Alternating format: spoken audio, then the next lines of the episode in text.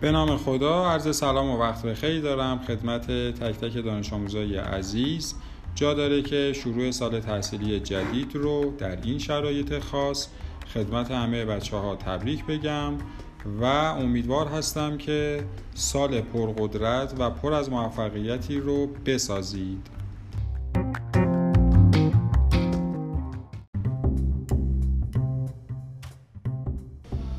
امروز یه چند دقیقه کوتاهی رو راجع به تستنی در منزل می‌خوایم صحبت کنیم که بچه ها با فرایند و الگوریتم تستنی در منزل آشنا بشن. با ما همراه باشید.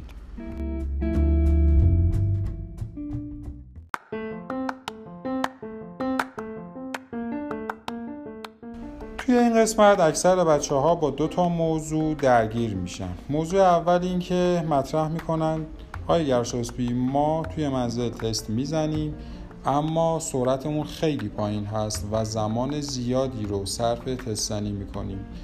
موضوع دومی که اکثر بچه ها باز باش درگیر هستن این هستش که میگن آقای گرشاسبی ما تعداد غلطمون خیلی زیاد هستش و توی این زمینه کندروی داریم.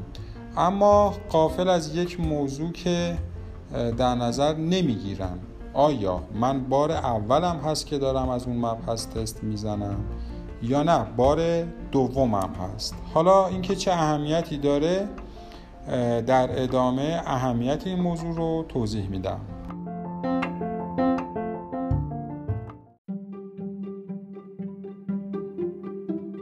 بچه ها اصولا هر مبحثی که ما برای اولین بار داریم تست هاش رو می‌زنیم تست های اون مبحث میشه تست های آموزشی و اصطلاحا تست های یادگیری. چیزی رو که ما برای اولین بار داریم یاد می‌گیریم پس فاکتورهایی مثل زمان و تعداد غلط ها اهمیت چندانی نداره. چون مبحث رو ما برای اولین بار داریم تست می‌زنیم و برای اولین بار داریم تستنی اون مبحث رو یاد می‌گیریم.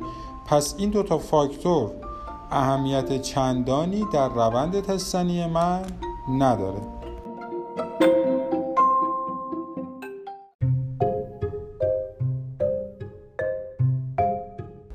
امیدوارم با توضیحاتی که دادم روند تستنی خیلی خوبی رو در منزل داشته باشید. روزهای خیلی خوبی رو بسازید. هنگام خوش.